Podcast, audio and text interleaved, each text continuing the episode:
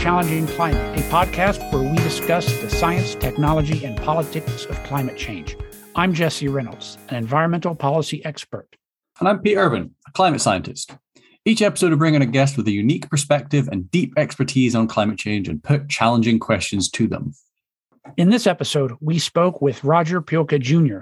He's a professor in the Environmental Studies program at the University of Colorado and the author of several books, including The Climate Fix What Scientists and Politicians Won't Tell You About Global Warming and The Rightful Place of Science Disasters and Climate Change.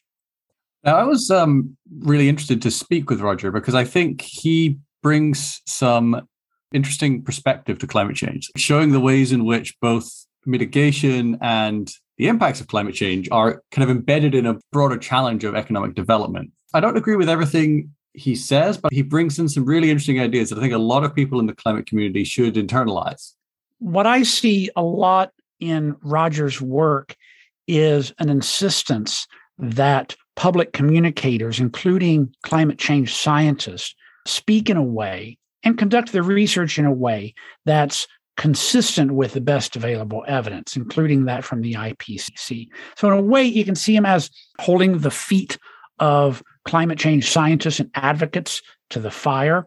And he's come under a lot of criticism and been accused of being a skeptic, contrarian, or even a denier of anthropogenic climate change. And he was subject to a smear campaign throughout the, the 2000s that was effective enough that when I returned to the issue of climate change around 2009 or so, I assumed that everything I had heard about him was more or less true. I read The Climate Fix, his book from 2010 or so, about how the climate change problem needs to be confronted with a certain realistic assessment of the difficult trade offs around development, as well as the limitations and promises of aggressive mitigation.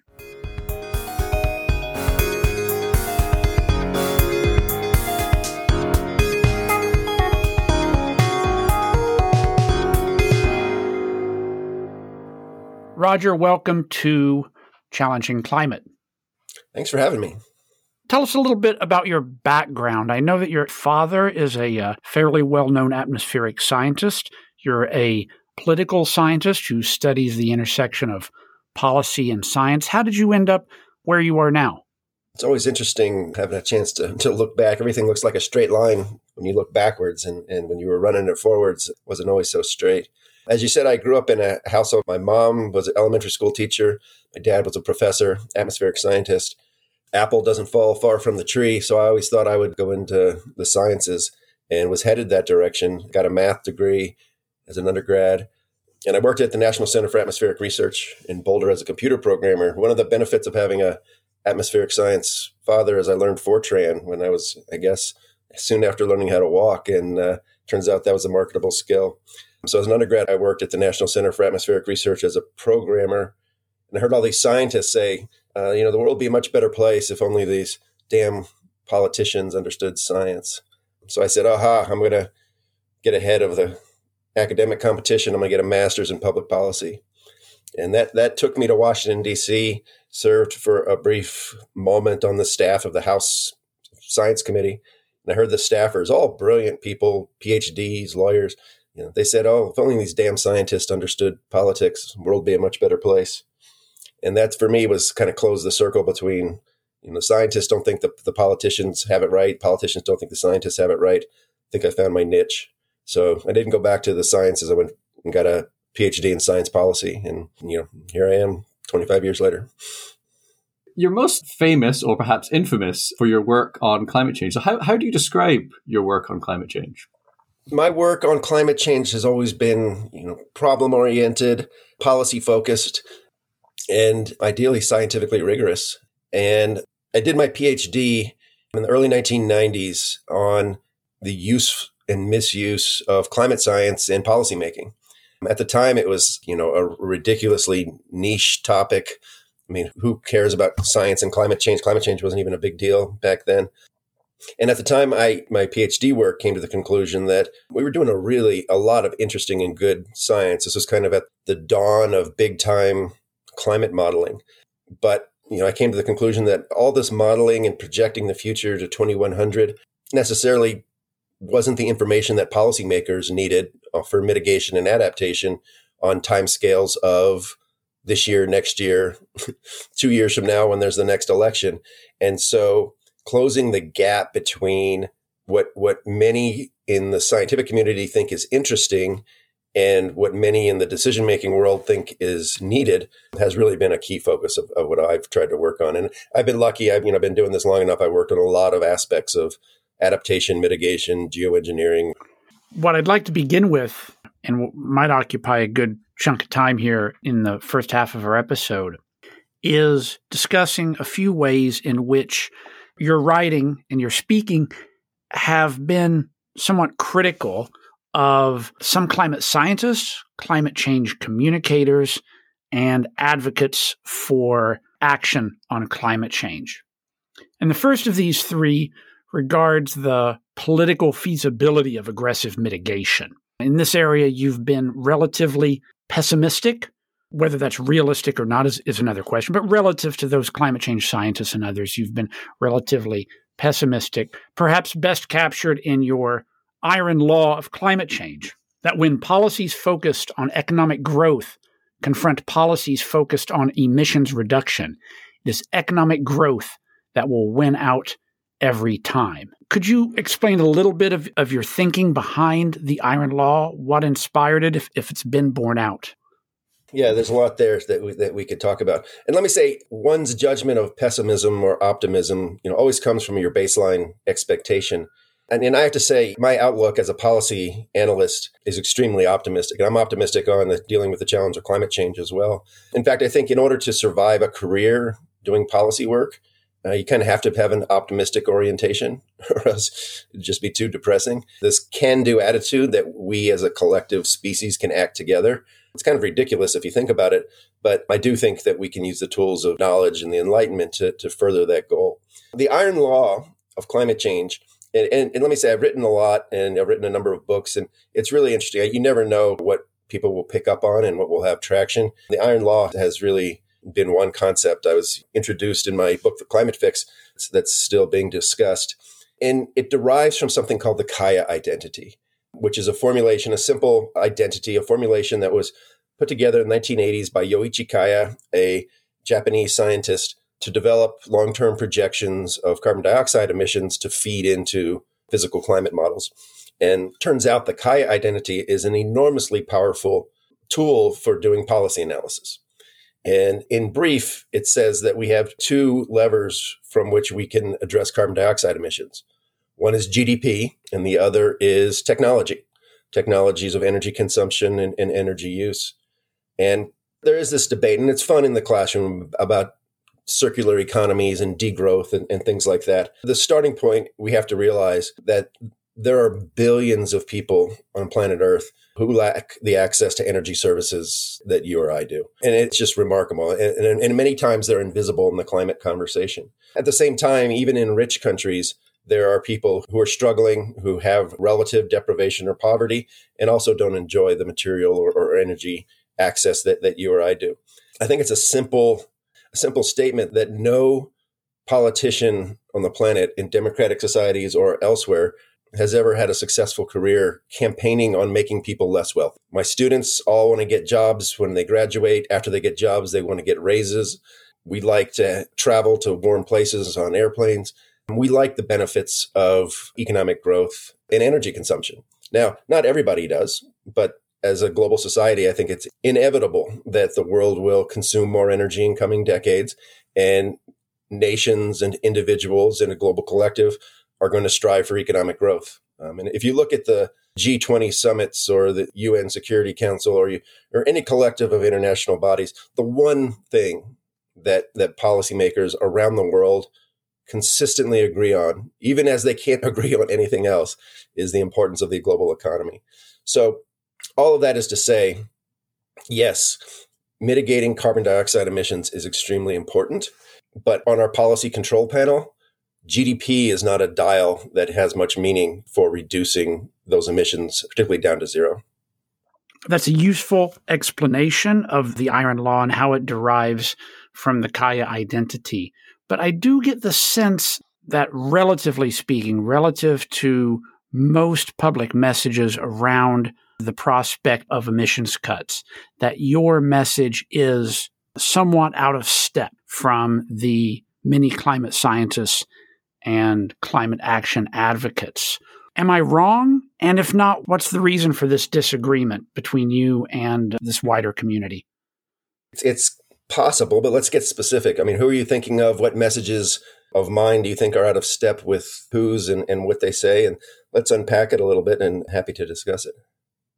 The sense I get from most publicly visible climate change scientists and advocates of change is that we can eliminate greenhouse gas emissions in the next few decades. Uh, if, if you go back to the climate fix, which was published, I think, in 2010, there's a graph of, I think it's the share of energy that comes from renewable sources or zero emission sources. And it's more or less been flatline for decades. And you draw a line diagonal down to where it needs to be zero by 2050 or so. And you say, look, it seems politically unlikely. And I was going back through some of your writings, and I get the sense that it was stronger. I read something of yours in 1998 where you were you used the phrase that recent experience provides a reason for restrained optimism at best and outright pessimism at worst. And then by 10, it's it's more measured, but still, nevertheless, not enthusiastic about the political technical and economic feasibility of the necessary mitigations. Am, am I wrong about this disjunction? If there are people claiming that we can eliminate greenhouse gas emissions in the next several decades, I would disagree. The world still gets upwards of 80% of its total energy consumption from fossil fuels. There is no IPCC scenario which foresees zero CO2 emissions or net zero CO2 emissions by 2040 or 2050. I do think it's conceivable that this, that can be achieved in the period between 2050 and 2100. But if you do this the simple math, as you say, you're absolutely right. There's there's no technological obstacle to getting at least very close to zero CO2 emissions. And you can just do this with a math ex- exercise in your head. There's something like 7,000 fossil fuel power plants worldwide.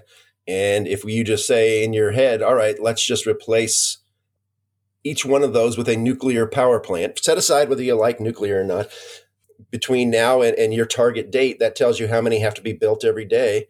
Oh, yeah. And then we have to add all that new energy consumption for all those people gaining true access to the grid. It turns out that that number, which you know hasn't changed very much over the last decade since I first did this analysis, since uh, Marty Hoffert first did it in 2001, is about a nuclear power plant a day. And that's a lot. Whether you convert that into wind turbines or solar or geothermal, pick your favorite. It's a huge effort to get to zero CO2 emissions. I am optimistic that it can be done. But I think those who say we can do it in the next few decades are discounting these the political and, and, and societal factors that make such an energy transition that difficult. I wouldn't say that's pessimism. I would say that's realism that underlies an optimism that we can actually do this job. But you know, we got to get to it.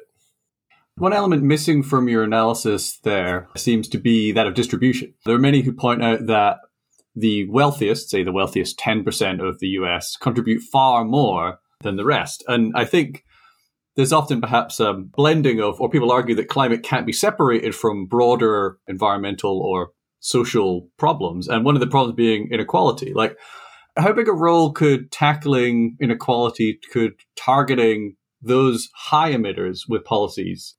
So, the first thing to say is I'm a huge supporter of greater equality and especially greater wealth for those who don't have access to it. I mean, the, the reality is that, and I don't know the numbers off the top of my head, but some tiny fraction of people have a, majority of global wealth and you know the bottom 50% have almost none but when you talk about the kaya identity and its role in thinking through um, emissions the fact of the matter is the kaya identity doesn't care about inequality it's aggregate global gdp that matters.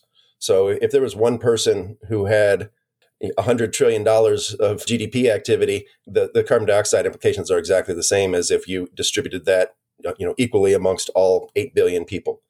So this is where I think it's really important to separate out. I mean, and Mike Hulme has, has written brilliantly on this. If we define climate change as a challenge of reducing our carbon dioxide emissions to zero, that's a different challenge than if we say, well, climate change is more of a social issue about ensuring that everyone around the planet has equal access to energy resources. So we have to be real precise in how we define these issues. But if the goal is net zero CO2, that can be achieved at various levels of inequality in the world. And so at that point, we have to decide, you know, what is it that we we want to emphasize. And of course, there's some people who say, yeah, I want to use climate policy to make the world a more equitable place. And I'm all on board for that. I think that makes a lot of good sense. One of the things I've, I've talked a lot about over the years is that we can't talk about net zero CO2 without having in the conversation expanding energy access to those who don't have it at the exact same time you know, I, I'm fully on board with saying climate change is not just a, a CO2 issue, but once we start bringing issues to the table, it becomes a lot more complicated.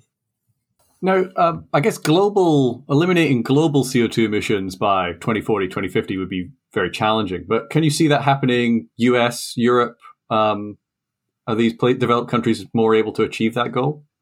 Yeah, absolutely. The first big step that we're seeing in countries that are, you know, long time energy consumers is getting rid of coal.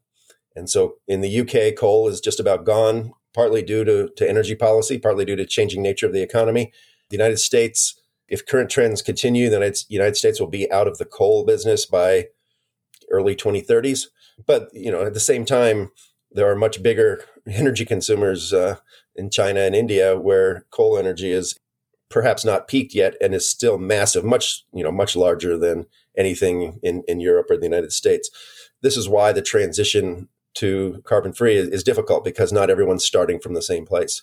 And obviously, you know, a country like France with a, a strong nuclear base and apparently not a lot of opposition is better positioned than a country like Germany. A country like Sweden or Canada with a lot of hydro resources, obviously much better positioned.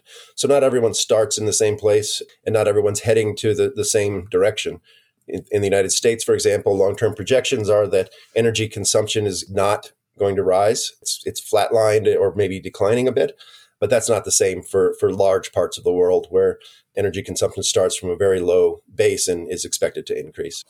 So, another area where you've been quite critical of the climate community is in the use of scenarios. And I think you put this very strongly in a, in a recent paper. You said something along the lines of the continuing misuse of scenarios in climate research is one of the most significant failures of scientific integrity in the 21st century thus far. So, what exactly is the problem here? What, what, what have you been concerned about?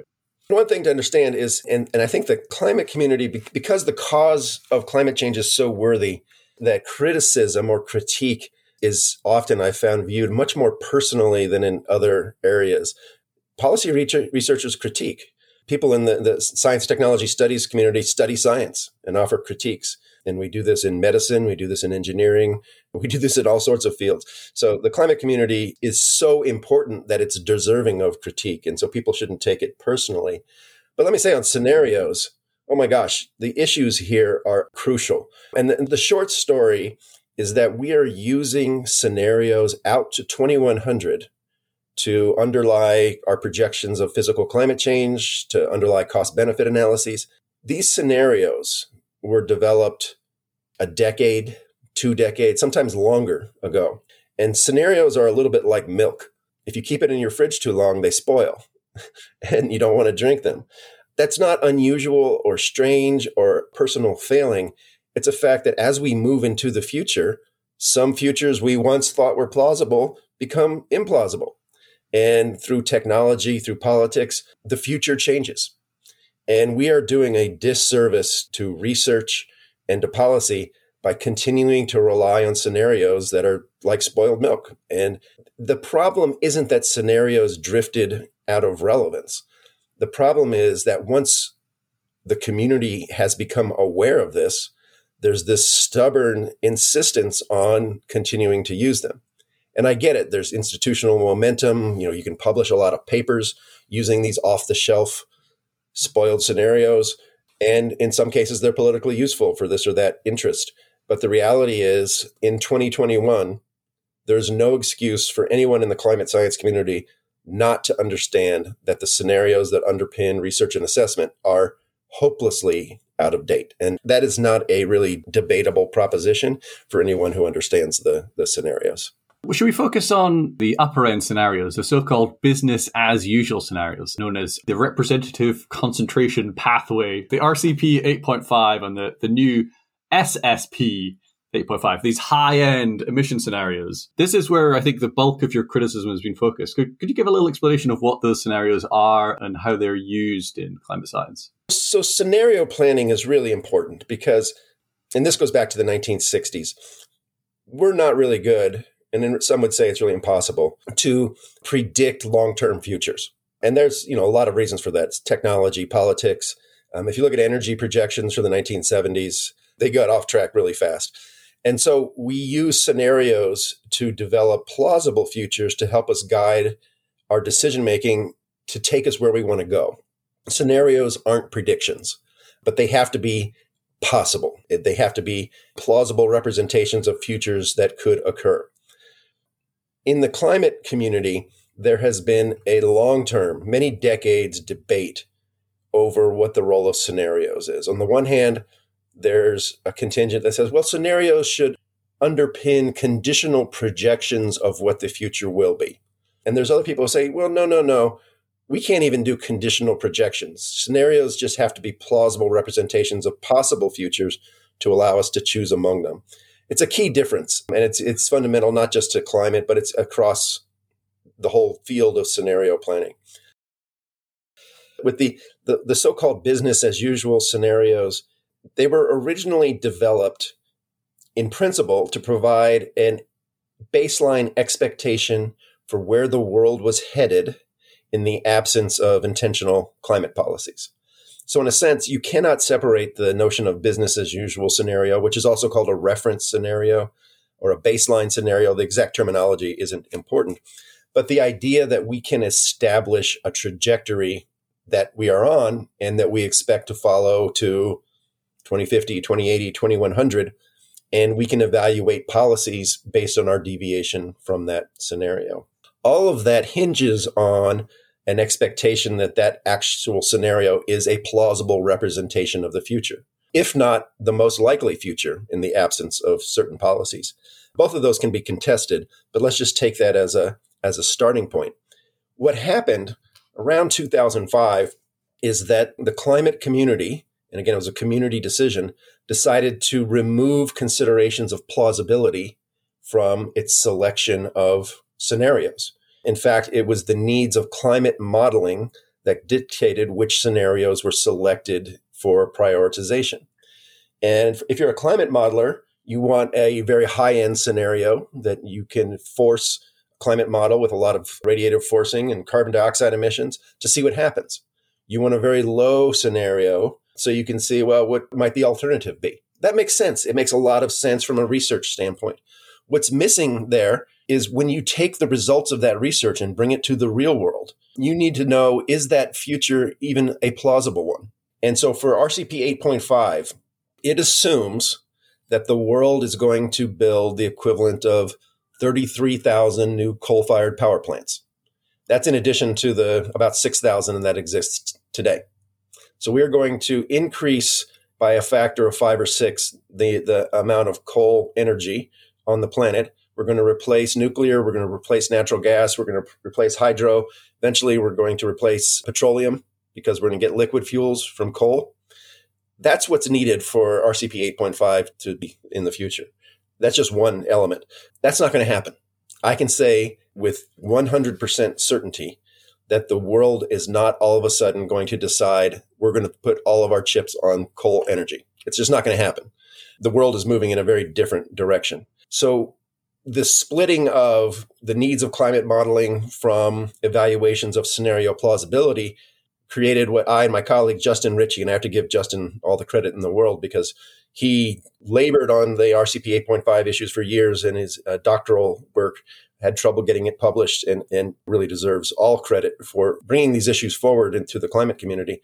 We call this a, a scenario plausibility vacuum. There is, in fact, no one's job in the IPCC or in the CMIP process or anywhere else there's no one's job to evaluate whether the scenarios we're using in climate research are actually plausible representations of the future. So we've done a lot of research by now on evaluating scenario plausibility. And it turns out that the high end scenarios are empirically implausible. And that's something, you know, we could talk about the numbers and we could debate that. But if they are implausible representations of the future, they have no place being used in research to inform policy. Sure, you, you can drive climate models and, and do all sorts of interesting exploratory scientific work, but let's not confuse that with the sort of information that decision makers might need or cost benefit analyses or climate impacts and so on. I, I, agree that the quintupling of coal consumption per capita by the end of the century seems very unlikely. But I've heard it argued that the emissions trajectory that the world has followed has been tracking closer to the upper end of earlier projections over the past decades. And if you use that historical basis, we're sort of on track for a high emission scenario. So maybe could you unpack a little more on the, the implausibility and why we're, we're definitely not on this high emission scenario? The first thing is that's not actually the case. If you take a look at the Global Carbon Project, you can do this with or without land use projections. Right now, the world is bang on the middle scenario, uh, RCP 4.5. But at the same time, I want to urge caution that we can't use short term, so decadal evolution of emissions or technology or really anything in a scenario as the basis for a projection out to 2100 because there's no guarantee that current or recent trends persist into the future. The example I always use here if I track the growth of my son from when he was 10 until 15, I could say, well, he is on track to be 29 feet tall by the time he's 26 years old. And obviously, there are reasons why the growth rate of my son when he was 10 to 15 won't persist until he's in his late 20s. It's the same thing with the energy system. We can't take carbon dioxide emissions of a very short period and say this is the century long projection. We have to go more into fundamentals of our understandings of theory, of technology, and so on. And the fact of the matter is, there was a brief period, probably associated most with the uh, China's build out of coal energy in the 2000s, where it looked like the high end scenarios were being matched by what was happening in the real world. But if you look at the literature, you look at energy studies, you look at people with actual expertise in the energy system, we can go back and RCP 8.5 should never have been viewed as a plausible scenario to 2100. We can debate that as a matter of historical interest, but in 2021, it should be obvious to everyone just based on the empirical reality of what's happening around the world. I should say I, I am a climate scientist, and some of the work I've been doing, and I think some of the work I will do over the next few years, will have to rely on these upper end scenarios because there are no other scenarios that have been run for the solar geoengineering simulations that I look at. So I agree that I think these high end scenarios look unrealistic now. And going forward, we should redirect our energies towards those more, what used to be middle ground or sort of current policy scenarios.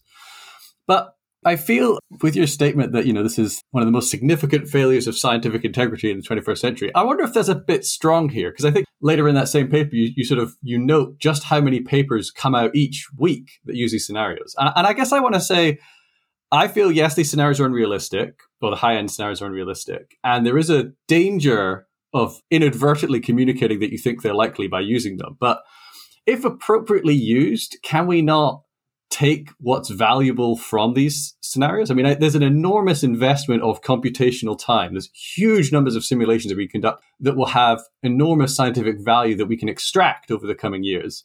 I guess an extreme take on your view would be we should just throw them all out and never use them again. Can we not still use them if we're careful with our communication? we're really careful to say that there is, of course, a role for extreme scenarios. And, and, and, the distinction that you make is an important one, and it's not made often enough, is between exploratory research, where you you want to learn something, you want to learn something about models, you want to learn something about the real Earth system. And geoengineering doesn't exist either, but the only way we can explore it often is through modeling and, and through exploratory studies. But you, and I know your work, and I, I think it's great, you don't go around saying, here's my prediction of how much geoengineering we're going to have in 2080 what you do is you say, these are hypothetical futures from which we can learn something. And I mean, I'll tell you, Justin Ritchie and I published a more popular version of our scenario critique. And the head of the National Academy of Sciences and a former lead author of the IPCC wrote in a letter responding that RCP 8.5 is, in fact, the BAU business as usual scenario that the world is on. If leading scientists can't admit that we are already far off track of RCP 8 in 2021. Forget about projecting the future. If you look at the data today, we are way off track from that. If that can't be admitted, then yes, I think it's fair to call that a, a serious failure of scientific integrity. Roger, most of your critique of scenarios feasibility has went toward the upper end of scenario projections. What about there at the lower end? You look at RCP 2.6, sorry for so much uh, climate lingo, but that is the relatively optimistic scenario that was used since about 2010. It has global greenhouse gas emissions reaching net zero around 2070 and is then followed by net negative emissions through carbon dioxide removal at an enormous scale. I think it gets up to close to 10 gigatons per year, maybe not quite. And if such carbon dioxide removal is not reached, then net zero would need to be reached early. Is it your sense that RCP 2.6, the new port from the IPCC, has even more optimistic scenario? I think it's RCP uh, 1.9. Is that also so unlikely that it should be taken out of the scope of possible futures? There's two answers to that. So, one is we have a paper uh, with Matt Burgess and Justin Ritchie. You can see a, a preprint online and it's been revised. I think it'll be published shortly. But what we did is we took the 1,311 scenarios, a massive number of scenarios in the IPCC fifth assessment database and also from the so called SSPs, a lot of lingo we took a whole bunch of scenarios. That's the starting point. And we asked the simple question which one of those scenarios are most consistent with how the world has evolved since they were initialized in 2005? And then we also compared them to the projections of the International Energy Agency out to 2050. The International Energy Agency represents a consensus of energy experts on um, near term energy trends. And they've been right and wrong in various degrees, but they represent a current consensus that's independent of the IPCC work. So when we take those 1300 scenarios and we say, all right, which ones of those are most consistent with near term trends, near term projections also, we get a much smaller subset.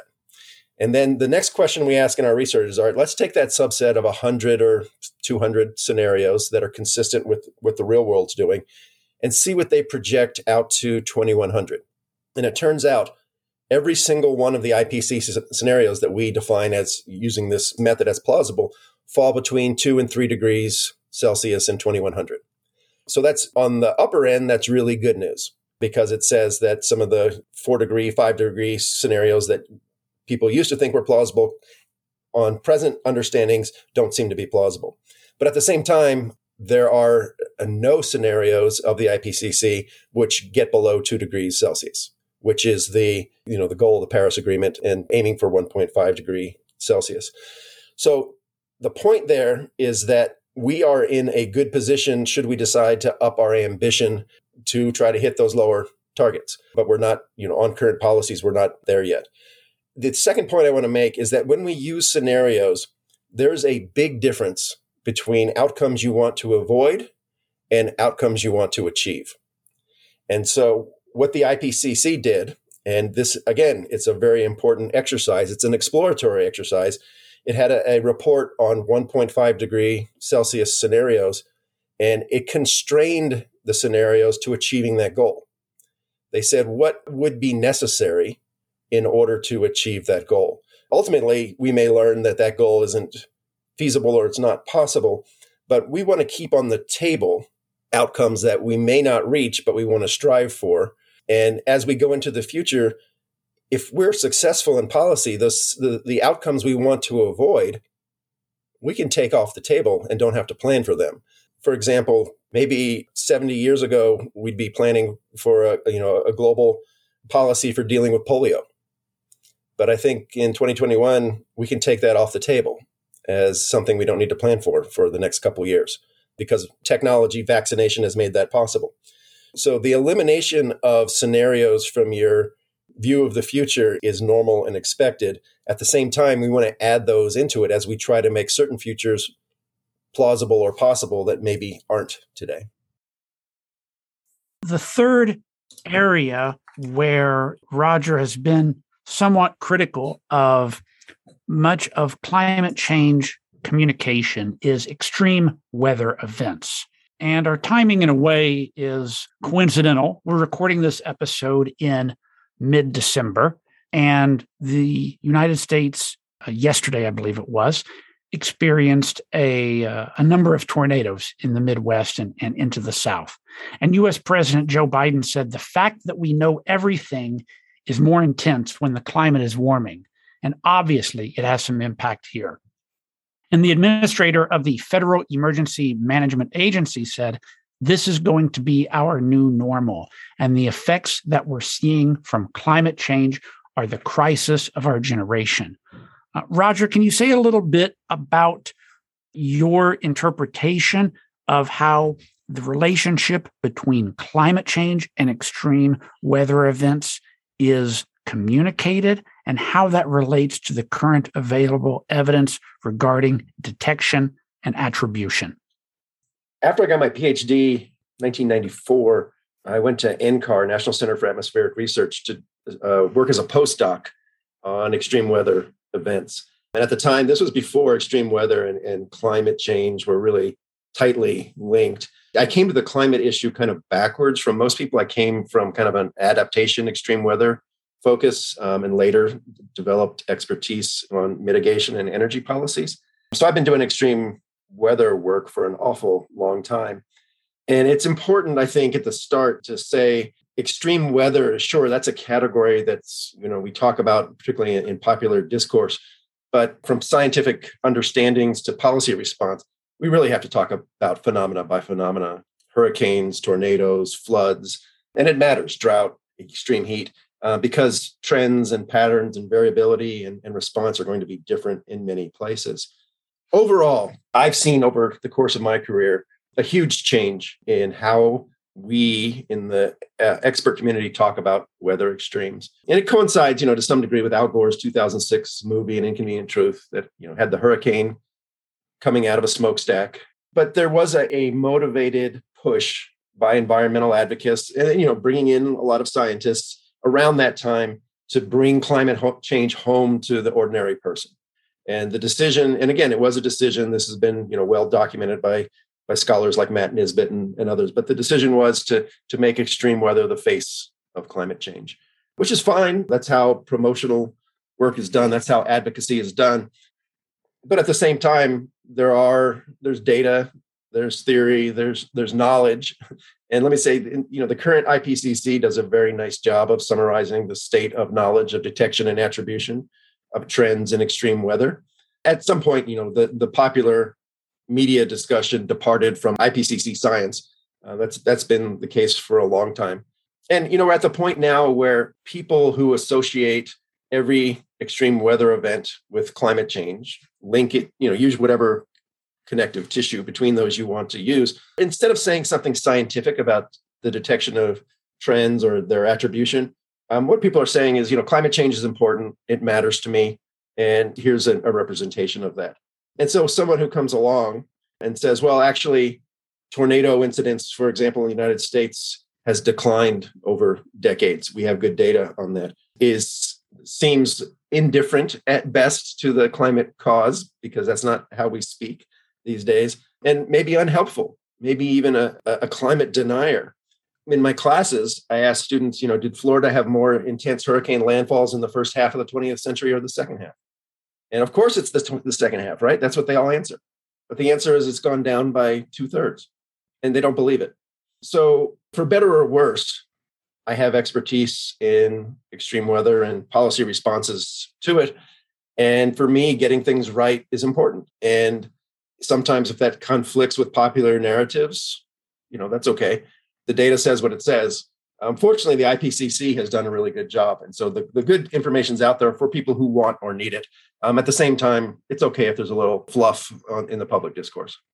We were just talking about two of the most variable and fiddly weather phenomena, tornadoes and hurricanes. They're very kind of, well, hurricanes in particular, like their damage is very unique to the path they take and so on.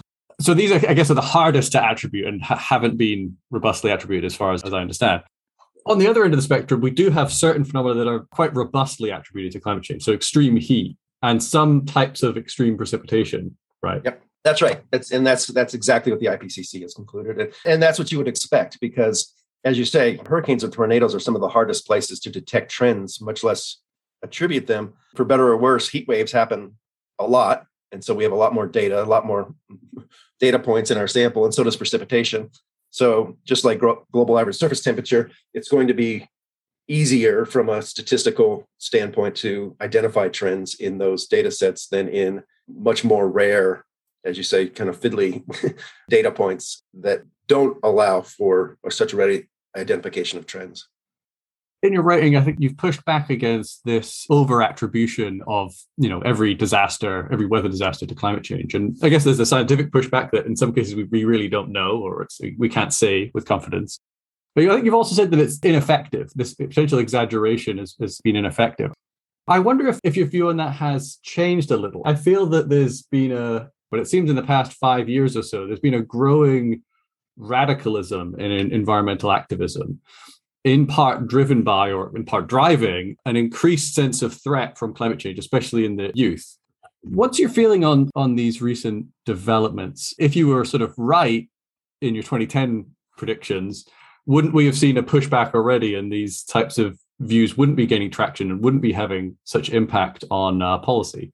Yeah, I mean it's a good question and you know my sense is that to some degree in some places, and the United States is, is among them, but also to some degree in the UK and Australia, that some of the political polarization that we've seen develop around climate change, which let me say is an enormously popular and, and successful social movement. That said, it's still even, you know, among yellow vests in France and elsewhere, it does get politicized.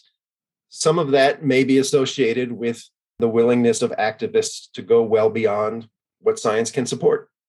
And I, you know, I have debates with scientists and activists all the time about whether that's an appropriate thing to do. And, it, it, this is also tied to our discussion of scenarios. My sense is that the overuse, the repeated use of RCP 8.5 is much more influential than expressions of connection with extreme events because extreme events are, are always there, they're on the newspapers, but for the long-term future, it's the scenarios that project scary futures that may, you know, scare youth and, and so on. You know, in any policy issue, whether it's weapons of mass destruction in Iraq or it's the pandemic and vaccines, you're going to find that public discourse deviates from what scientists know and don't know in large degree. Um, and that's normal and to be accepted. My sense is climate change is so important that we want the scientific community to be viewed as trustworthy and legitimate for decades going forward. It's not the sort of thing where you're going to pass a policy this year or next year.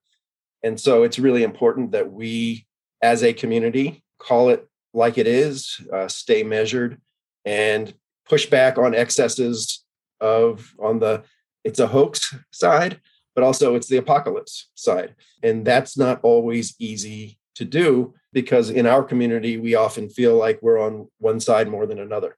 Holding your own side to account can be difficult.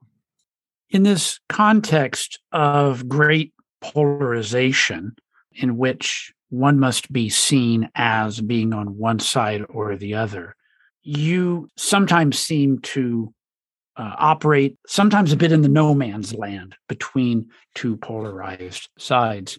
And perhaps because of that, you have been subject to some remarkably critical communication and activities from advocates of climate action, from climate scientists, and from figures associated with the Democratic Party. There's a report that recently came out from the Global Warming Policy Foundation that compiles what I think could best be described as a decade plus of persecution of you as an academic and, and somewhat as a public intellectual. And we'll put links to this report and some of the other papers that you've mentioned and we've mentioned here into the show notes. Can you give as short of a summary as reasonably possible of this persecution and tell us, perhaps more importantly, why do you think this occurred? We could talk a long time about this. Let me say from the very outset, I am in an enormously privileged position. I'm a tenured full professor in the United States, and I have a platform where I can call things like I see them. And I seem to have the personality, which may be stubborn or dumb or some combination of that, that I, do that. At one level, the fact that people see my ideas and writings as worthy of such sustained attention and efforts, not so much to critique what my research shows or my writings, but to go after me personally, suggests to me that, you know, maybe they're having a hard time critiquing the actual substance of the work. Let me say, there was a time, you know, I've been working on climate change since the early 1990s and have been a strong supporter of the IPCC and, and mitigation and adaptation action ever since that time. And I think my track record stands up pretty good. But there was a time when I thought, if I can work to getting, and this is again a parochial US context, but if I can get Republicans on board thinking that climate change is important, I will have contributed something important to the discourse. So I have spent a lot of time trying to demonstrate that we in the climate community are capable of holding ourselves to account. And that means that if a scientist or a policymaker goes too far in what they say, we're going to offer a corrective to them, just like we would to James Inhofe, the Republican senator from Oklahoma who shows up with a snowball on the floor of the Senate. And to some degree, I have been successful in gaining the trust of people who are, in many respects, opposed to climate action. They don't agree with my policy recommendations. They may not agree with some of my science, but they trust me to call things like I see it. So at some point in my career, I've been invited to testify before the US Congress on many occasions, and I have been invited by Democrats and Republicans. When I first was invited by Republicans, I naively thought, oh my gosh, I cracked the code. Environmentalists are going to be so happy because I'm sitting in that seat testifying, a long term supporter of climate action and of the IPCC. And when that first happened, I was surprised that instead of saying, oh, this is progress, because instead of a climate denier, they have this guy in there, they said, well, this guy must be a climate denier because Republicans invited him. So it became apparent to me that at least in a US context, both sides like the political conflict. They like the wedge that it creates. And that building a bridge or muddying that wedge between the, the, the pro climate and anti climate forces doesn't serve anyone's interest. And I do think that Democrats have done a disservice to the climate issue by making it one of their core issues. And basically, to be a good Democrat, you have to support climate, and to be a good Republican, you have to oppose it. And as a political scientist, I know that you're not going to sustain a coalition for action over decades with a single party support. It's just not going to happen. So, yes, it's kind of a no man's land, but it's more populated than you might think. I'm kind of out there and visible, which is fine. But there's actually a lot of folks who don't like the heavy partisan nature that some climate scientists take to the issue, that don't like the fact that Republicans and Democrats are so opposed on this issue you know, looking back over my career and you know last 10 years, I'm pretty convinced that for me it's been a net positive more than a net negative, even though there has been some, you know, some tough moments. I'd like to try to put myself in the shoes of strident advocates for climate action, among which are some climate change scientists, and imagine how they view you. Your writing has emphasized natural climate variability and the inevitability of some climate change. You point out that climate change isn't making natural disasters worse. You use language like dodgy science and what scientists won't tell you about global warming and how some of the work is much closer to theater than to scientific rigor.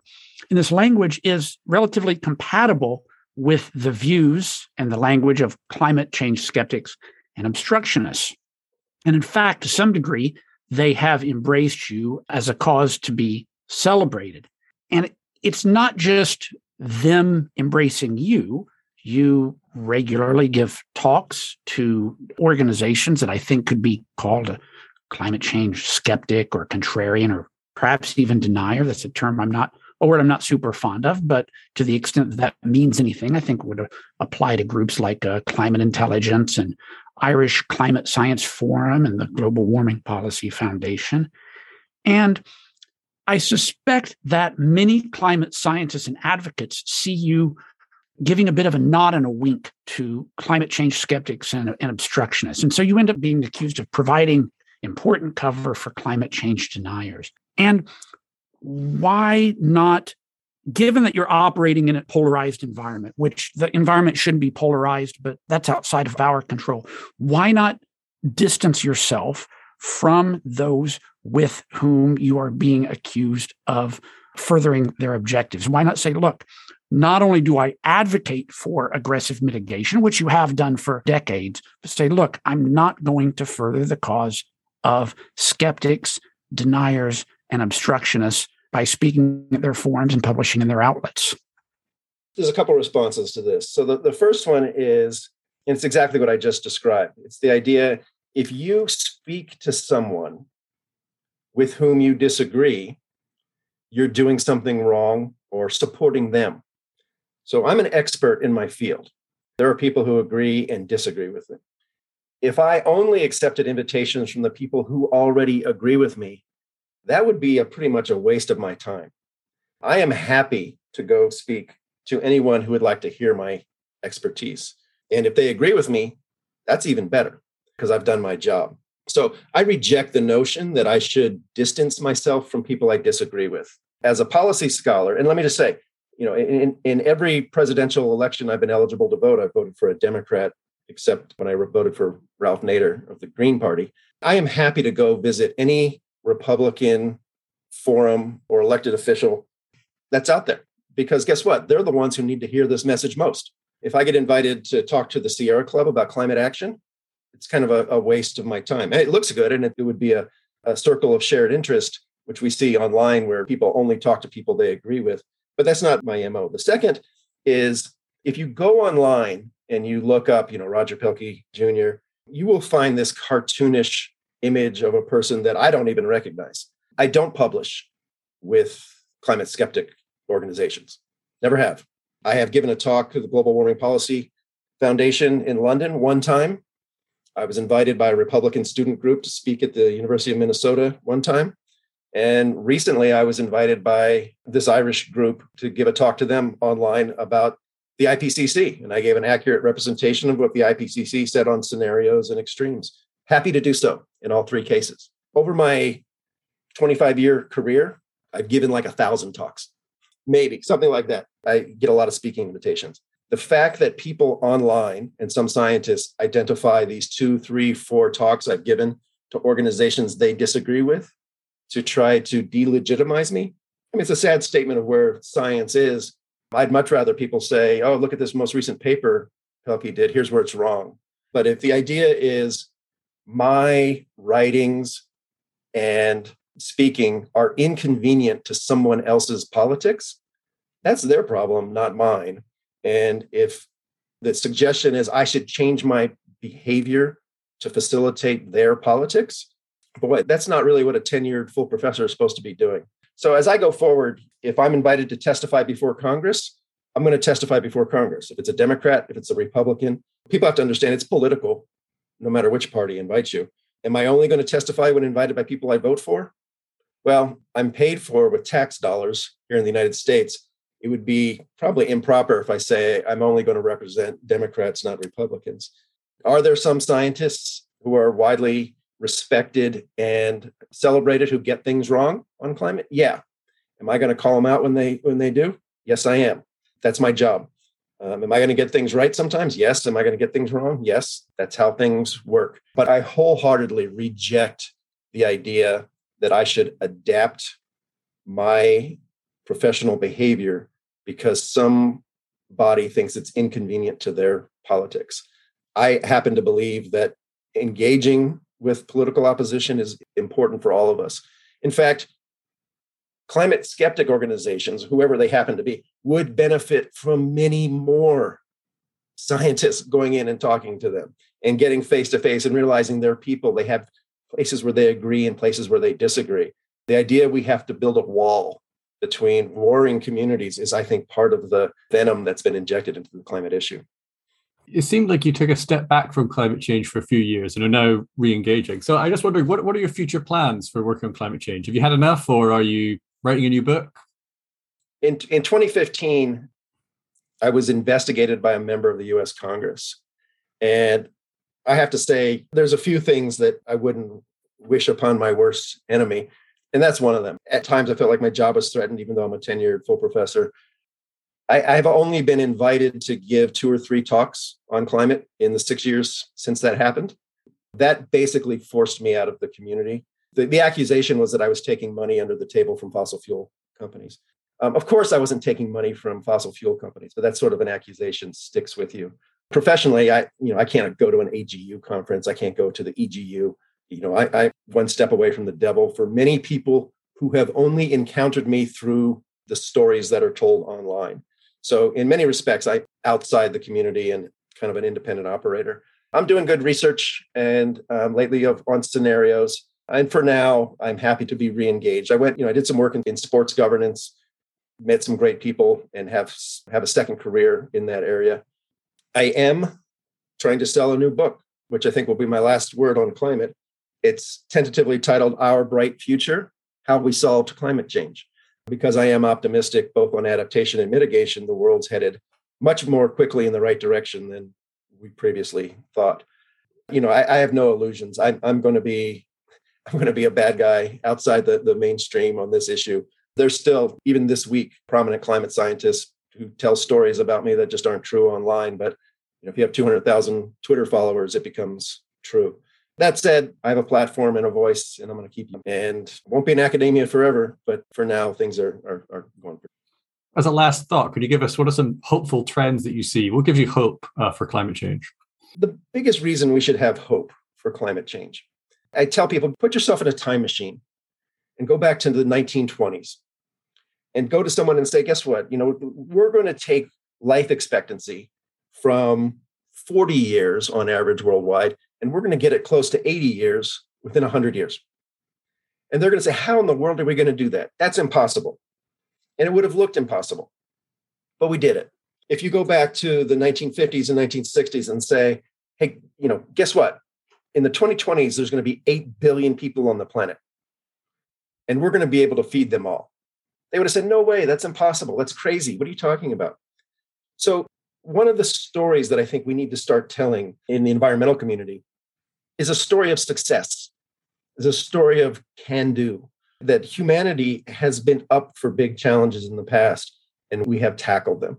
Is climate change a huge issue? Absolutely. Is it hard? Yeah, it's hard. Is success going to take many, many decades? Yes, it will. Can we achieve net zero? Yeah, probably not by 2050, but certainly by 2100. Will the climate change? Yes. Are we better able to withstand the climate variability and change? Yes, that too. So I am really optimistic that as a species, we can deal with climate change. We can lift up people who lack energy access and live in poverty. We can continue to feed the world. It is a message of optimism. And I know that doesn't sell well in some environmental circles, but I would much rather see us orienting around let's get this done rather than look how bad our future is going to be. This has been Roger Pielke Jr. You can follow his work by subscribing to the Honest Broker newsletter at rogerpielkejr.substack.com. And he is on Twitter at Roger Pielke Jr. Thank you, Roger, for joining us today on Challenging Climate. Thanks, guys. Thank it's fun.